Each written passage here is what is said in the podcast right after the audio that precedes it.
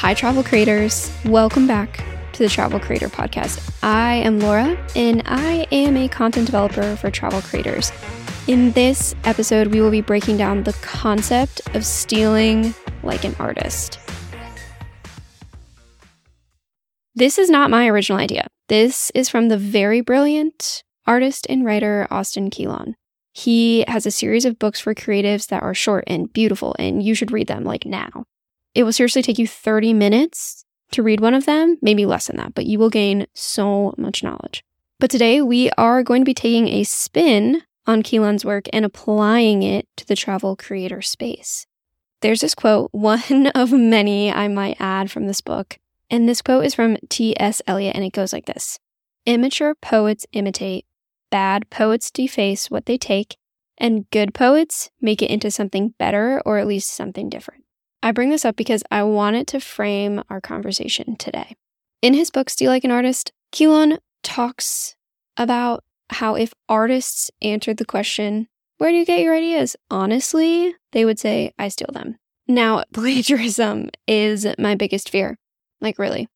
It is right up there next to rest stop bathrooms and paranormal activity, and I'm dead serious. so, I am not going to tell you to steal content from other creators because that is just dumb. It has happened to me and it sucks. I'm also a believer that there's no true original ideas. Um, that is my hot take. So the more I think about it, the more I can get behind this idea and I want to share it with you. When you have a content idea, it's most likely probably an adaptation from something you've seen before, or at least some parts of it might be. Try not to roll your eyes too hard. Okay, just stick with me for a minute. But Kleon talks about how this idea of no original ideas doesn't squash his creativity and why you shouldn't let it squash yours.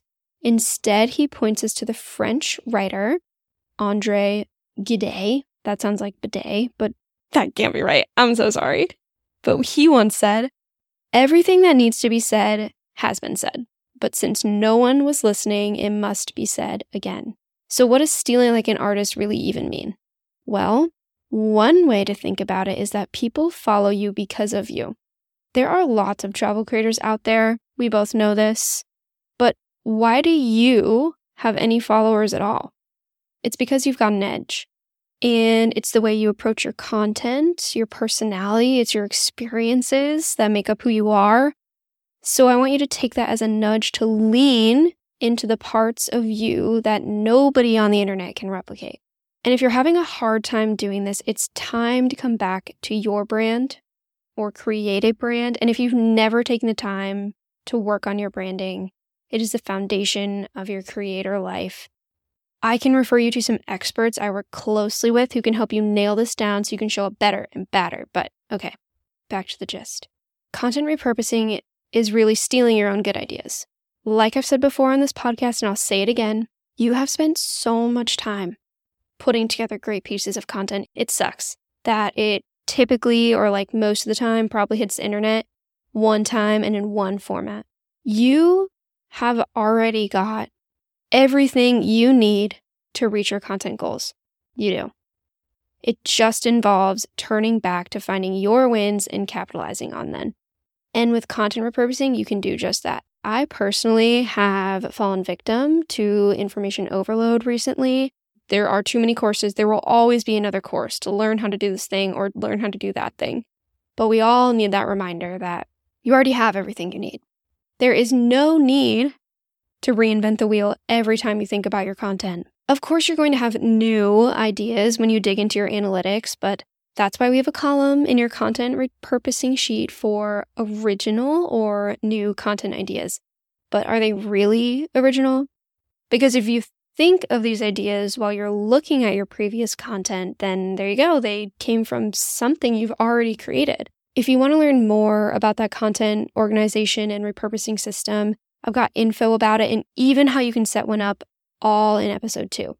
Speaking of content organization, Kleon recommends saving your thefts for later. In the book, he goes on to say, you should have a notebook or a place to jot down all the bits of information or ideas you come across that are good enough to steal, or in our case, repurpose. For travel creators, that content organization system is your notebook. There's seriously nothing I love more than handwritten notes, but a digital notebook that works lovely and seamlessly across devices is the best way to make sure all of your ideas are being recorded and that you can whip them open wherever you're at and jot down your best ideas. The whole gist is you don't have to go on a wild goose chase or even spend hours scrolling to find new content ideas. You have everything you need, and you even have valuable analytics to tell you what your audience already likes so that you can do your best and you can do it again and again. One resource I have that makes it easy to learn from other strategies is my newsletter, The Content Compass. It is free. Each week, I cover a travel creator who is crushing their content, and I share what they're doing in their content and how you can do that in your own content or steal that for your own content. It's a free place where you can steal like an artist. The link is in the show notes if you feel like that's something you want to join. Now, I love reading. I love reading and I love writing and I love applying whatever I'm reading to helping travel creators or like figuring out how I can spin it to help travel creators. But I want to know from you how do you feel about episodes like this? Do you like these little creative book breakdowns? Because I have a lot more where that came from. You can friend me on things like Goodreads and Storygraph if you really want. But I hope this episode helps you get over some of your imposter syndrome a little bit that is so freaking hard in the travel space, especially when we feel like we're like directly competing anytime we hit share. And like, that's not the point. Social media was created not to create competition, but community. Just reminders we need to hear sometimes. I know you know that, but sometimes you just need someone to say it to you. But you do have everything you need to reach your content goals. That's kind of what I want to drive home here. So, if you want to learn more about how you can do that with all this content repurposing jazz, and organizing all this content. You can do some digging on my website, travelcontentwriting.com. And if I were you, the best place to go to steal all my tips, please, is on my Instagram at Travel Content Writing. But if you are feeling a little bit inspired, I would love if you gave this episode a rating or even a review on Apple Podcasts. It really does help me, makes a difference. Okay, you can do it. Happy creating, and I'll see you in the next one.